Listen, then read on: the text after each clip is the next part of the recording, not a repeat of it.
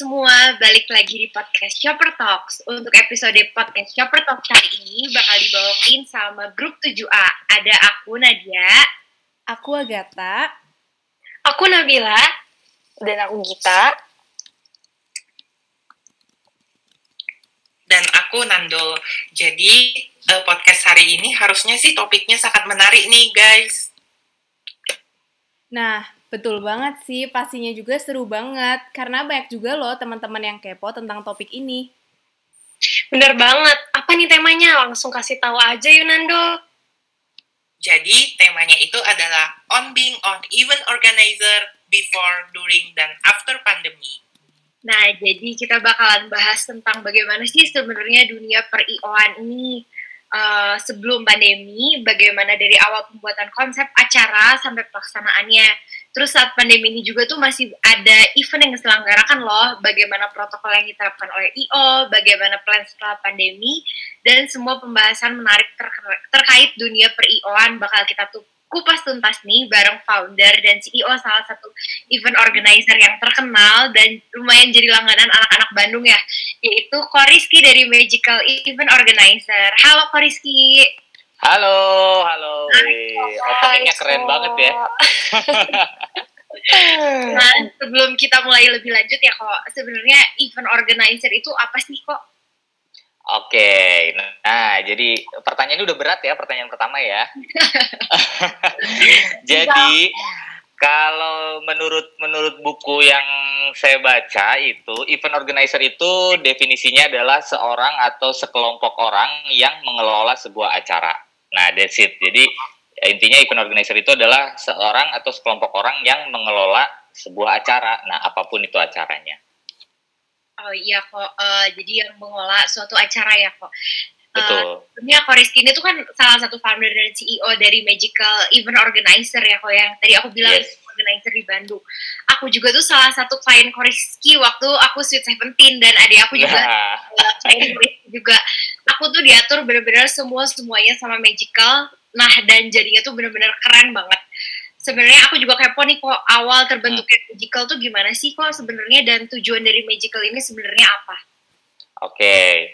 Nah, jadi awal terbentuknya itu adalah sebenarnya nggak sengaja. Jadi ceritanya gini, eh, biasanya kan sesuatu yang nggak sengaja tuh lebih bagus daripada sesuatu yang disengaja, gitu kan. Contoh kalau kita nyari barang, biasanya kalau sengaja sengaja jadi cari malah tapi ntar giliran udah nggak dicari nggak sengaja ketemu. Nah jadi magical ini juga awalnya sama nih nggak sengaja ketemu. Jadi ceritanya adalah dulu waktu masih SMA lulus SMA kan kita ada prom night tuh. Nah di sekolah saya tuh ada prom night. Nah saya tuh jadi ketua prom night di sekolah itu Oh, iya. Nah, eh, terus udah gitu kita ngadain satu prom night di eh, salah satu venue. Kebetulan pada saat itu nggak pakai IO gitu karena kita pikir oh bisa lah kita eh, organize sendiri aja. Ternyata kewalahan gitu kan. Wah sampai sampai udah pusing banget gitu. Nah tapi puji Tuhan acaranya sukses juga waktu itu. Acaranya eh, meriah, eh, megah juga. Nah sehingga si owner dari eh, venue tersebut dia tertarik nih ngeliat wih kayaknya ada anak-anak SMA nih eh, maksudnya udah udah bisa bikin satu acara prom night sendiri tanpa bantuan IO gitu. Walaupun sebenarnya di belakangnya kita pusing banget gitu. Nah terus eh, setelah beres prom night ini dia tawarin nih tiba-tiba dia kontak saya eh, tiba-tiba dia tawarin eh, Rizky mau nggak Eh, saya ada event Sweet Seventeen di- ini kebetulan eh, adik kelas kamu nih jadi ternyata yang mau Sweet Seventeen-nya di kelas saya Nah ini dia tuh nggak pakai eh, nggak pakai IO, acaranya sih nggak terlalu besar. Nah cuman kayaknya eh, keluarganya agak ke, ke- kebingungan lah gitu. Kamu bisa bantu nggak? Waduh saya pikir eh, saya nggak ada basic IO waktu itu belum pernah ikut IO. Kemudian eh, ya cuman berdasarkan pengalaman-pengalaman pernah ikut osis dan lain sebagainya. Tapi waktu itu dia bilang nggak apa-apa lah, eh, yang penting dibantu aja acaranya, bisa bikin susunan acara dan lain sebagainya ya udah akhirnya waktu itu kita bantu. Nah eh, setelah kita bantu dan puji Tuhan acaranya sukses gitu acaranya eh, rame banget udah gitu terus dari situ mulai deh ada temennya yang nanya kok eh, boleh nggak ya bantu ION Suite saya? Nah akhirnya bantu bantu bantu bantu sampailah sekarang begitu ceritanya. Aduh keren banget ya kok ya. Jadi bener-bener ya gitu awalnya dari night sampai sebesar ini ya kok ya. Puji Tuhan. Kalau kok dari target marketnya Magical EO itu sendiri siapa ya kok ya? Oke, nah jadi eh, target market. Nah sebelum ke target market, mungkin tadi eh, saya agak kelewat sedikit nih. Eh, Nadia tadi sempat tanya tujuannya ya. Ya. Nah jadi tadi sebenarnya saya udah udah udah sempat bahas sedikit. Karena awalnya itu kita membantu, jadi karena awalnya nggak sengaja membantu membantu. Nah eh, sampai sekarang sebenarnya sih tujuan kita masih sama. Tujuan kita yaitu adalah membantu klien untuk mewujudkan sebuah acara sesuai dengan request dan juga budget gitu. Jadi ada dua fokus utama kita yaitu request dan budget. Jadi eh, tetap mimpinya harus diwujudkan tapi eh, budgetnya juga harus real gitu kan. Nah, dan kalau ngomong soal target market karena memang eh, Magical ini eh, memang lebih banyak di Sweet Seventeen sebelumnya. Nah, jadi eh, otomatis target market kita adalah eh, wanita usianya itu 15 sampai 16 tahun karena kan mau Sweet Seventeen ya, mau 17 tahun atau 40 sampai 50 tahun alias biasanya mami-maminya tuh gitu. Dan eh, pastinya domisilinya di Kota Bandung sejauh ini. Oke, wow.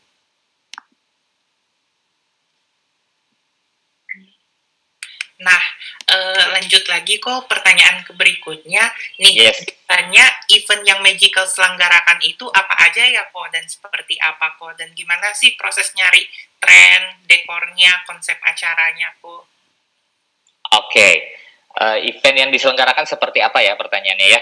Oke, event yang diselenggarakannya itu kita sebelumnya memang banyak di Sweet Seventeen gitu. Jadi eh, bentuk eventnya adalah birthday gitu ya, eh, fokusnya di usia ke-17 tahun alias Sweet Seventeen.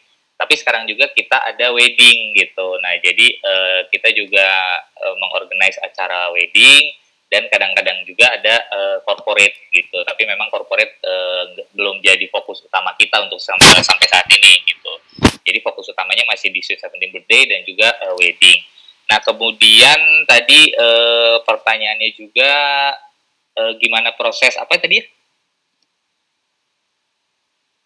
Cara cari tren acara dan dekor ya kalau nggak salah ya. Betul. Iya benar kok, cara cari tren eh, dekornya, konsep acaranya gimana sih kok? Oke, nah biasanya jadi eh, memang saya dan tim eh, kita memang eh, harus banyak input dari eh, media sosial, dari TV, dari mana pun eh, tentang apa sekarang yang lagi tren gitu kan, itu yang nomor satu.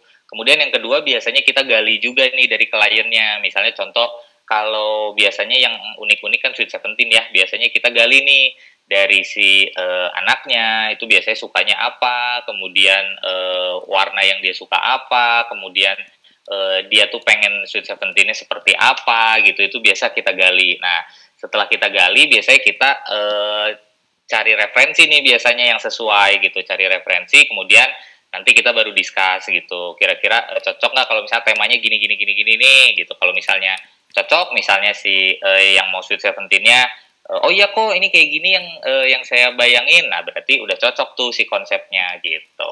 Baru kita masuk ke eh, proses-proses selanjutnya eh, tentuin nanti dekornya mau kayak gimana kemudian tentuin eh, gaunnya mau eh, kayak gimana acaranya mau ada acara apa aja. Nah itu ditentuin setelah si eh, temanya di tema besarnya ini eh, ketemu gitu sesuai antara eh, mimpi dari eh, si anaknya Emosi Seventeen dan juga eh, referensi yang kita kasih kurang lebih kayak gitu. Oh, iya kok menarik banget sih kok uh, Hmm. kalau misalnya boleh nanya lagi nih kan menurut Ko Rizky tadi di, sempat disinggung juga seringnya kan Sweet Seventeen gitu.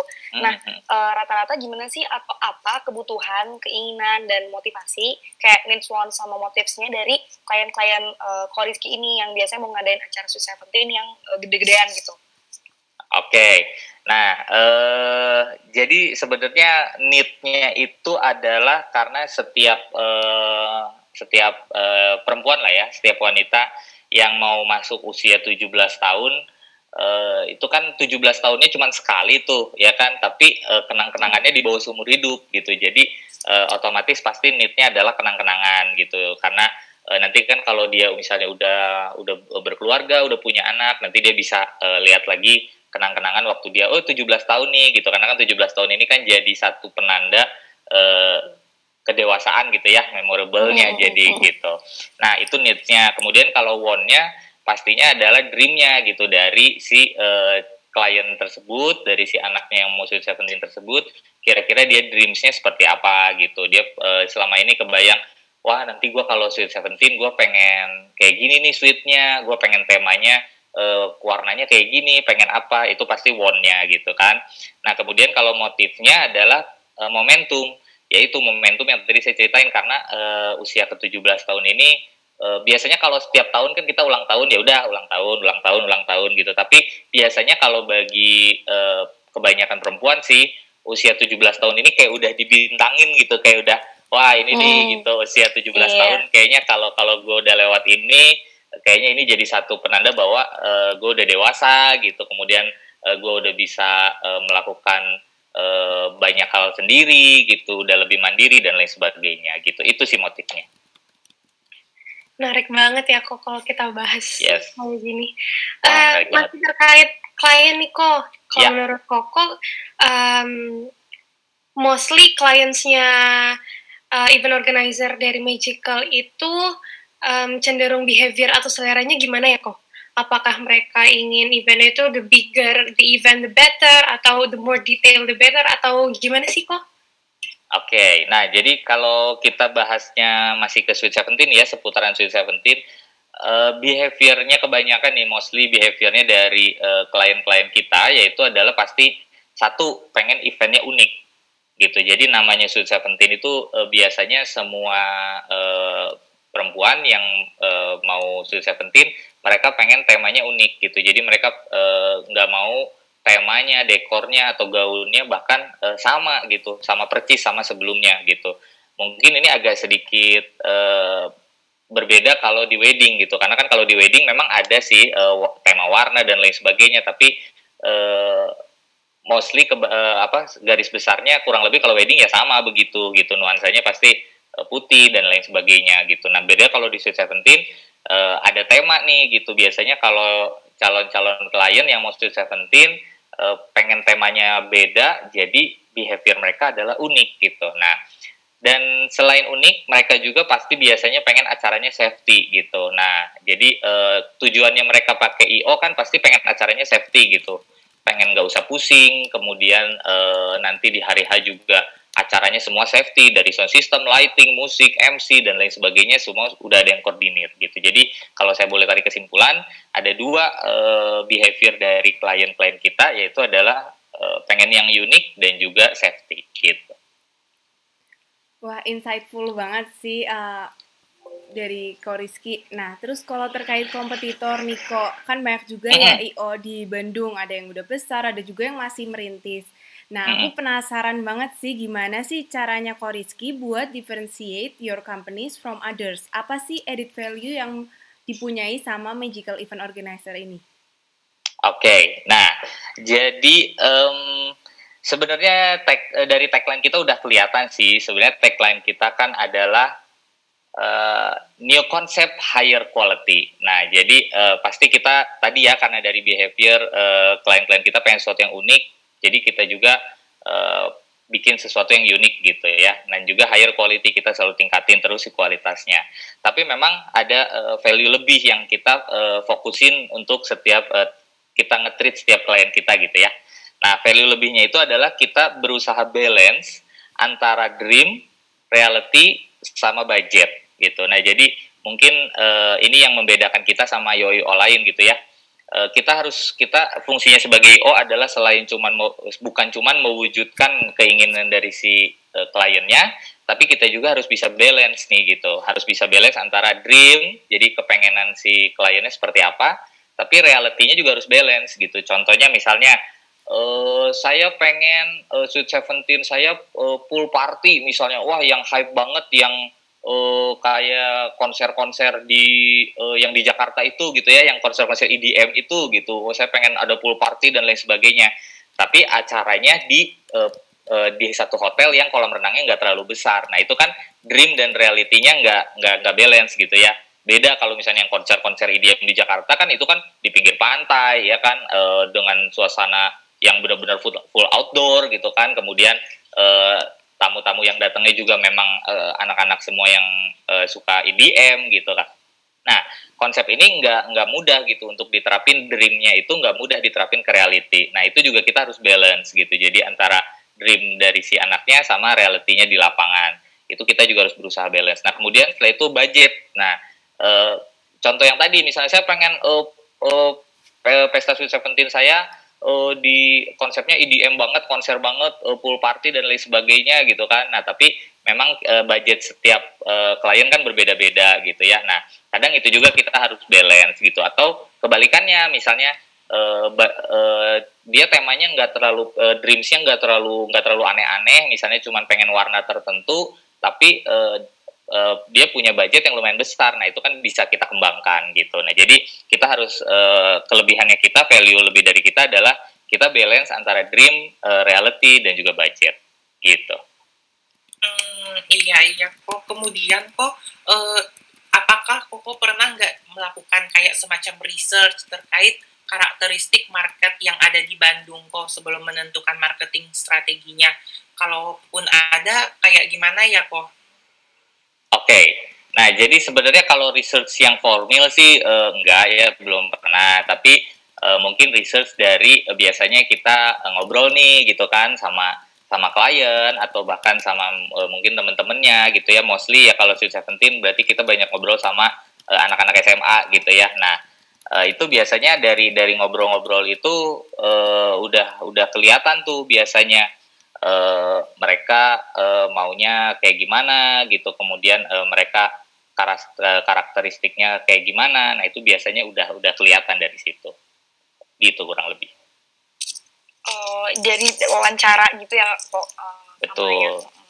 ya. Jadi intinya ya. sebenarnya lebih ke ngobrol sih gitu. Lebih ke biasanya kan dari ngobrol-ngobrol gitu. Sekarang apa sih yang lagi musim? Sekarang anak-anak lagi senang hmm. apa sih? Kemudian di sekolah lagi uh, lagi trennya apa sih sekarang? Kayak gitu gitu Oh, oke. Okay. Ini masih terkait sama marketing strategi sih kok. Aku yeah. uh, kepo, pasti teman-teman di sini juga pada kepo. Gimana sih cara tim marketing dari Magical ini uh, attract klien baru atau misalnya apakah pernah menargetkan spesifik uh, target market atau cal calon klien tertentu di approach. Nah, nah kalau kayak gitu uh, gimana proses approach-nya kok gitu? Oke. Okay. Nah, jadi uh, uh, strategi marketing yang kita terapkan itu adalah bukan uh, strategi marketing PDKT dalam tanda kutip ya. Jadi strategi marketing yang kita terapkan bukan misalnya contoh nih, wah ini uh, anak ini mau shoot seventeen gitu ya.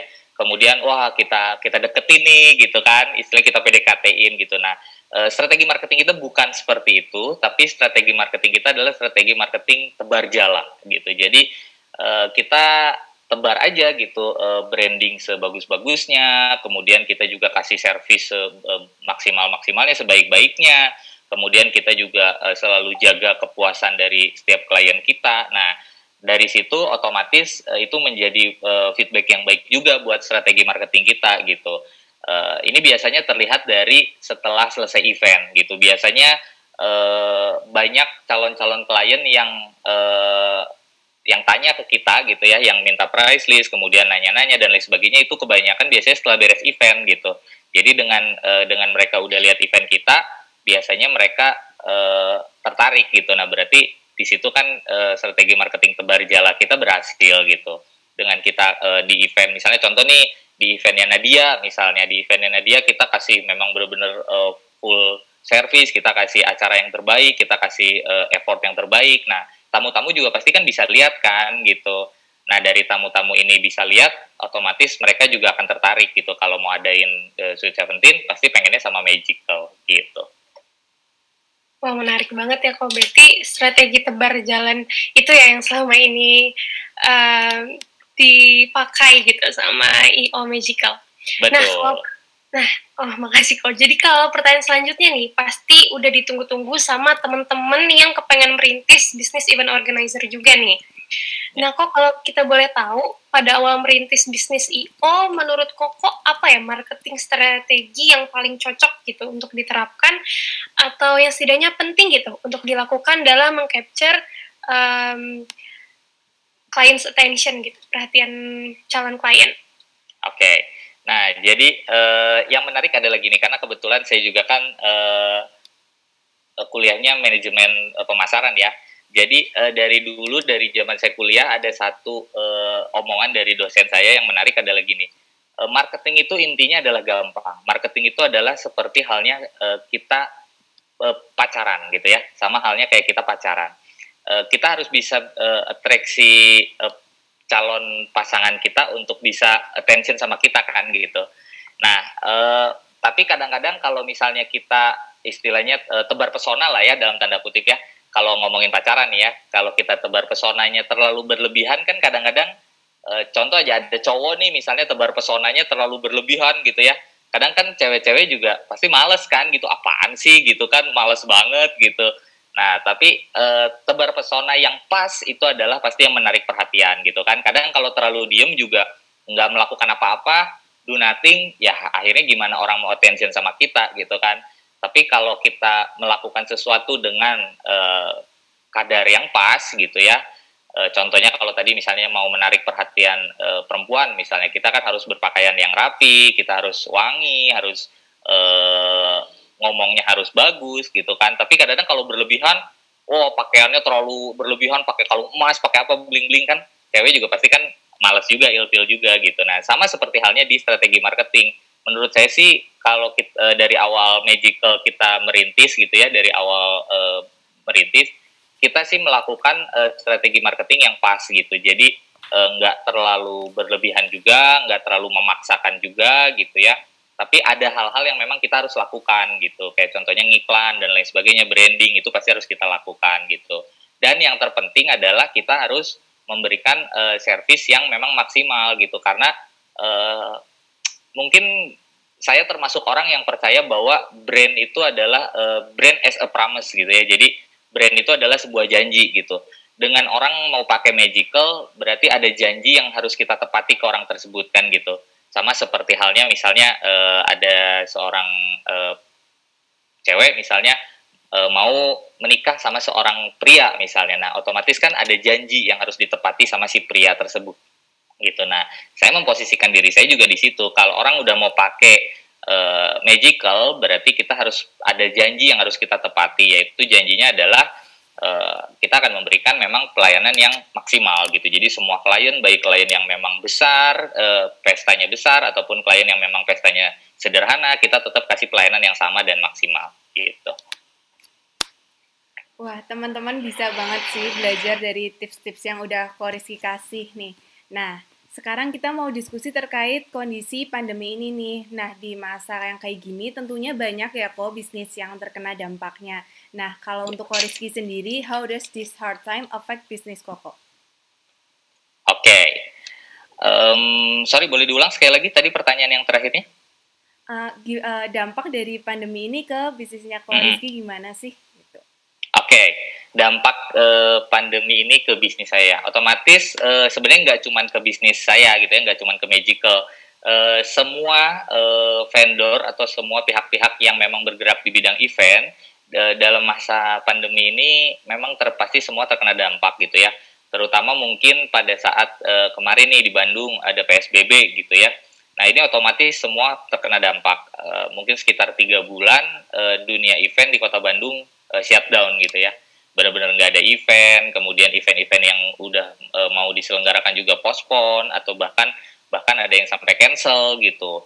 Nah ini pasti berdampak banget gitu, terutama buat e, semua pihak yang e, yang hanya fokus di event gitu, kayak contohnya IO nih, IO kan fokus di event gitu ya.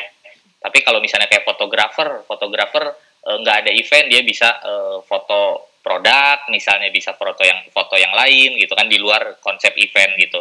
Tapi kalau misalnya kayak event organizer memang kan fokusnya di event gitu kan nggak mungkin kan uh, uh, event organizer uh, terus uh, acara main ke PPJ misalnya kan nggak mungkin kan gitu. Jadi memang kita fokusnya mengadakan event otomatis uh, dengan kondisi pandemi ini sempat shutdown sih gitu. Cuman ya puji Tuhan sekarang sudah kembali normal uh, mulai kembali normal ya. Kemudian event event-event juga sudah mulai bisa diselenggarakan, tapi tentunya dengan protokol-protokol yang ketat, gitu kurang lebih. Hmm, iya, kok kemudian kok mau nanya lagi nih teman-teman hmm. pada penasaran selama pandemi ini apa sih prinsip-prinsip yang dipegang sama Magical ataupun terkait protokol-protokolnya ketika ada event yang bakal diselenggarakan pada masa pandemi ini kok? Oke, okay, nah jadi pasti uh, selama uh, masa pandemi ini kita juga pasti dalam setiap event full protokol ya, pasti protokol yang memang sesuai uh, anjuran dari pemerintah gitu kan. Dari mulai jaga jarak, kemudian pakai masker, uh, rajin cuci tangan, hand sanitizer dan lain sebagainya. Protokol-protokol itu pasti kita terapkan dan ini juga mungkin info buat teman-teman juga. Uh, Magical Event Organizer adalah event organizer pertama di Kota Bandung yang uh, mengadakan sebuah simulasi gitu. Jadi kemarin waktu sehabis beres uh, eh, PSBB itu kita langsung mengadakan simulasi, kita bekerja sama dengan salah satu venue dan juga vendor vendor-vendor terbaik di Kota Bandung. Kita juga uh, mengadakan simulasi uh, Sweet Seventeen Birthday dan juga wedding. Jadi dalam satu hari kita langsung mengadakan dua simulasi. Nah, tujuannya simulasi ini adalah untuk uh, mengetahui apakah protokol yang kita terapkan ini efektif atau enggak gitu. Jadi uh, dari hasil dari hasil simulasi itu kita bisa tahu nih di lapangannya seperti apa. Contohnya jaga jarak misalnya. Nah jaga jarak di lapangan ini diterapkannya harus seperti apa itu. Uh, karena otomatis kita kan nggak mau uh, klien kita jadi uh, kelinci percobaan ya dalam tanda kutip gitu kan. Oke nanti ada protokolnya jaga jarak dan lain sebagainya misalnya, tapi belum pernah dicoba, belum pernah disimulasikan. Kemudian event-event pertama yang diselenggarakan akhirnya jadi kelinci percobaan gitu. Nah itu kita nggak mau. Jadi kita mengadakan simulasi uh, tujuannya adalah untuk mengetahui kira-kira apa nih kekurangannya apa yang harus dilengkapi apa yang harus disempurnakan ataukah memang si uh, program protokol dari kita sudah cukup baik. Nah itu kita lakukan waktu itu. Jadi hasil dari simulasinya adalah sekarang kita memang lebih kebayang gitu ya protokolnya harus seperti apa kemudian penerapannya harus seperti apa karena kan penerapan protokol ini harus safety tapi juga harus tetap nyaman bagi tamu baik bagi klien gitu kurang lebih. Betul banget kok. Berarti masih sangat memungkinkan ya kok untuk mengkondak event di tengah pandemi seperti ini. Tapi nih kok bagaimana ya untuk mempertemukan atau menyesuaikan keinginan klien dengan terbatasnya hal yang dapat dilakukan di masa pandemi yang nggak tentu kayak gini ya kok? Oke, nah jadi uh, intinya adalah komunikasi sih menurut saya uh, memang penting sekali komunikasi. Komunikasi itu harus baik antara klien dan juga event organizer gitu. Karena event organizer ini mengorganize semua ya dari nol sampai selesai bahkan uh, sampai acara sudah selesai juga event organizer sebenarnya masih ada kerjaan gitu kan follow up uh, hasil hasil foto dan lain sebagainya. Nah ini sebenarnya dari proses awal ini sampai selesai itu uh, komunikasi jadi nomor satu. Sebenarnya uh, termasuk di masa pandemi kayak sekarang uh, intinya adalah klien dan uh, pihak dari event organizer uh, harus bisa berkomunikasi gitu, cari jalan tengahnya kira-kira gimana acara yang tetap sesuai keping, uh, keinginan klien tapi tetap safety juga gitu. Karena kan uh, kadang-kadang klien juga uh, banyak banyak keresahan gitu ya. Kira-kira aman nggak sih? Kemudian kira-kira nanti uh, acaranya bakal kayak gimana? Kemudian mekanismenya kayak gimana gitu. Nah itu kita dari pihak event organizer juga harus mengkomunikasikan itu dengan baik gitu. Nah salah satunya tadi dengan video simulasi kita jadi bisa kasih lihat nih ke calon-calon klien nanti kurang lebih protokolnya akan seperti ini, e, acaranya bakal seperti ini, e, tingkat kesafetyannya sejauh mana. Nah itu kita bisa kasih lihat ke e, calon-calon klien. Oke kok. Nah, kalau terkait strategi marketingnya nih kok di masa hmm. pandemi ini apa aja sih perubahannya? Terus kayak intensitasnya itu apa makin sering atau tetap atau berkurang kayak si strategi marketingnya ini? Oke, uh, ini intensitas eventnya maksudnya ya? Iya kok. Oke, nah jadi uh, sebenarnya kalau dari strategi marketing sih uh, nggak ada perubahan yang terlalu signifikan gitu ya. Kita pasti tetap melakukan hal-hal yang uh, seperti biasanya kita lakukan gitu ya. Branding itu pasti nomor satu gitu. Nah tapi di samping itu juga strategi marketing yang kita lakukan yang lain adalah karena kan gini bukan cuman uh, berfokus sama kita untuk saat ini ya gitu. Bukan cuman berfokus sama magical tapi kita juga harus berfokus sama vendor vendor-vendor lain yang memang uh, terkait dampak gitu. Jadi uh, mungkin ada sedikit tambahan sih strategi marketing di masa pandemi ini adalah kita uh, kita melakukan sesuatu hal yang uh, bisa membantu juga vendor-vendor lain gitu. Contohnya misalnya uh, kita bikin paketan misalnya kemudian uh, kita bikin project misalnya bikin project yang bisa uh, membantu juga branding vendor-vendor lain gitu. Nah ini juga uh, jadi strategi marketing tambahan di masa pandemi ini gitu. Karena uh, ya kita nggak boleh berfokus sama diri kita sendiri ya gitu. Kita istilahnya oh kita uh, marketingin diri kita terus gitu. Tapi kita juga kan harus uh, aware sama orang-orang di sekitar kita. Karena di masa pandemi ini kan uh, ya harus saling bantulah intinya begitu.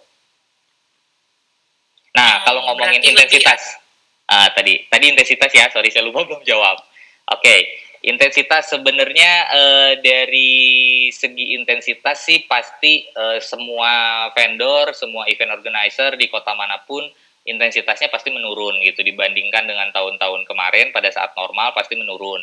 Karena itu tadi saya bilang banyak uh, event yang postpone, banyak event yang cancel gitu kan uh, di bulan-bulan kemarin gitu ya. Intensitas pasti menurun gitu. Tapi uh, dengan strategi marketing dan dengan uh, janji yang kita yang kita utarakan tadi gitu ya dari brand ini otomatis itu jadi uh, satu daya tarik tersendiri juga mungkin buat calon-calon klien atau jadi satu uh, hal yang bisa dipercaya gitu buat calon-calon klien bahwa oke okay, sekarang udah bisa kok ngadain acara uh, sekarang uh, kalau adain acaranya sama Magical uh, safety kok dengan protokol-protokol tadi gitu nah otomatis itu yang kita lakukan untuk menaikkan intensitasnya lagi gitu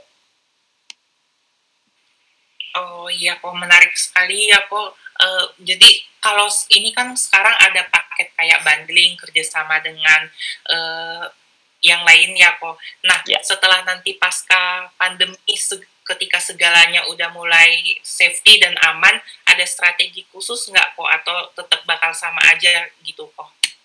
Oke, okay. nah jadi uh, sebenarnya dari akhir tahun kemarin sih kan karena gini biasanya kita setiap akhir tahun pasti kita evaluasi nih gitu ya uh, dari segi bisnisnya kita pasti evaluasi uh, apa sih hal-hal yang harus disempurnakan dari segi bisnisnya gitu ya dari segi strategi marketing dan lain sebagainya. Nah, e, sebenarnya dari akhir tahun kemarin, akhir tahun 2019 kita udah punya beberapa plan sih, udah punya beberapa rencana yang mau kita terapkan gitu ya, ada untuk untuk memperkuat si core bisnisnya ini. Tapi ya karena tahun ini terkena semua terkena dampak dari pandemi ini, eh, nah otomatis si plan ini nanti pasti akan kita e, akan kita kejar nih di tahun depan gitu. Di tahun kalau misalnya di tahun depan udah normal semua udah kembali seperti biasa udah benar-benar udah 100% normal kita pasti mau nih terapin gitu ya. Dari sekarang sih sebenarnya kita udah terapin sih beberapa yang bisa kita terapin plan yang dari kemarin kita udah bahas udah e, mau dilaksanakan. Tapi kan awal tahun kemarin sampai tengah tahun ya yang tadi saya bilang shutdown itu ya. Jadi e, sekarang karena udah mulai udah mulai ini ada event ada event ada event nah kita terapin nih beberapa e, plan bisnis kita gitu. Nah cuman ya plan bisnisnya masih rahasia ya gitu. Ditunggu ya kok plan bisnis ditunggu. Nah uh, terakhir nih kok uh, apa harapan untuk magical ke depannya? Dan kalau boleh ada sedikit sampean atau tips mungkin atau patah dari Koriski buat teman-teman yang mau uh, terjun ke dunia per IO-an gitu. Oke, okay. kalau pepatah kesannya saya tua banget ya. Oke, okay. nah uh, sebenarnya harapan harapan ya tadi ya harapan saya sih untuk uh, dunia event ya dunia event di Bandung adalah sebenarnya kita bisa cepat kembali lagi ya sebenarnya bukan untuk event doang sih untuk semua ya semua lini bisnis semua uh, baik sosial maupun dan lain sebagainya ya pasti kita semua berharap supaya pandemi ini segera berakhir gitu kan uh, supaya semuanya kembali normal lagi gitu kan kita juga bisa beraktivitas semuanya normal sehat uh, lebih aman lebih tenang gitu kan Nah, kalau untuk uh, apa? Untuk uh, apa tadi sorry yang terakhir? Kok saya tiba-tiba jadi blank ya? Oh, iya. uh, pepatah hmm. atau sampean buat uh, teman-teman yang oh, lagi iya. dengerin podcast ini. Uh. Oke, okay, gitu. nah uh, pepatah sampean apa ya? Yang pasti jangan lupa pakai masker, jangan lupa jaga jarak, ya kan? Jangan lupa rajin cuci tangan. Nah, tapi mungkin kalau berkaitan sama event, karena hari ini temanya ya kita bahas tentang event ya pastinya uh, pesannya buat teman-teman adalah uh, sekarang udah bisa kok bikin event gitu ya tentunya event-event yang memang uh, penting ya gitu kayak misalnya contoh uh, Sweet Seventeen kemudian wedding itu kan event-event uh, penting yang hanya istilahnya terjadi sekali gitu ya seumur hidup. Nah event-event penting ini udah bisa kok diselenggarakan, uh, tapi pesan saya adalah uh, pilihlah event organizer yang komunikatif, yang bisa membantu dan juga yang memang uh, kamu trust di situ gitu. Jadi kalau misalnya memang dari awalnya uh, ragu gitu ya, aduh kayaknya aman gak nih gitu ya, uh, uh, safety gak nih, mendingan uh, cari yang lain yang lebih kamu memang bisa percaya gitu. Karena uh, event organizer ini jadi jadi fondasi nih gitu. Event kamu bisa bisa berjalan dengan lancar uh, event kamu bisa uh, bisa safety uh, itu fondasinya dari si event organizer ini gitu. Kalau kalau ngomongin soal bagus atau enggak eventnya bagus atau enggak uh, itu pasti didukung juga vendor-vendor lain gitu ya. Contoh kayak misalnya acara Sweet Seventeen Uh, kalau vendor gaunnya yang terbagus di Kota Bandung, fotografernya yang terbagus di Kota Bandung, makeup artisnya yang terbagus di Kota Bandung, uh, MC-nya yang uh, terkenal di Kota Bandung, pasti udah pasti acaranya bagus gitu, ya kan? Tapi nah acaranya ini safety, uh, acaranya ini uh, terkendali atau enggak, nah itu base-nya dari si event organizer gitu. Jadi uh, bukan cuma kelihatan tampilannya di depan, tapi uh, di belakangnya nih gitu safety enggak persiapannya bikin kamu nyaman enggak gitu. Kemudian uh, apalagi sekarang di era pandemi ini gitu ya uh, bisa membantu enggak gitu. Karena kalau di magical di magical sendiri sih kita punya tiga pilar nih di masa pandemi ini gitu ya. Yaitu adalah safety uh, amazing dan juga affordable gitu. Jadi uh, tetap acara yang kita selenggarain yang nomor satu harus safety gitu ya Nah, tapi yang kedua tetap harus amazing gitu. Jadi jangan safety uh, kita fokus ke safety doang tapi acaranya jadi biasa aja gitu kan sayang juga ya. Acaranya harus amazing tapi juga harus affordable gitu. Karena kan di era pandemi ini ya kita tahu lah ya memang banyak uh, bisnis-bisnis juga uh, dari orang tua orang tuanya klien-klien kita juga yang terdampak. Gitu pesan saya pepatahnya. Oke, okay. wah insightful banget ya sesi kali ini uh, teman-teman gak kerasa nih udah sampai juga kita di podcast kali ini uh, terima kasih banyak kok Rizky sekali lagi untuk waktu dan sharing sessionnya pasti Thank bakal you. bermanfaat banget buat kita semua nah buat teman-teman juga yang lagi dengerin podcast ini jangan lupa share podcast ini ke teman-teman kalian karena dengan gitu kalian juga bisa uh, kasih impact lebih ke lingkungan yang lebih luas gitu. Kalau gitu, kami dari kelompok 7 Asya Per Behavior pamit undur diri. Terima kasih dan sampai jumpa di podcast selanjutnya. Terima kasih kok Rizky. Thank you. Thank you. Thank you. Thank you. Thank you very much. Thank you very much. Itu nanti.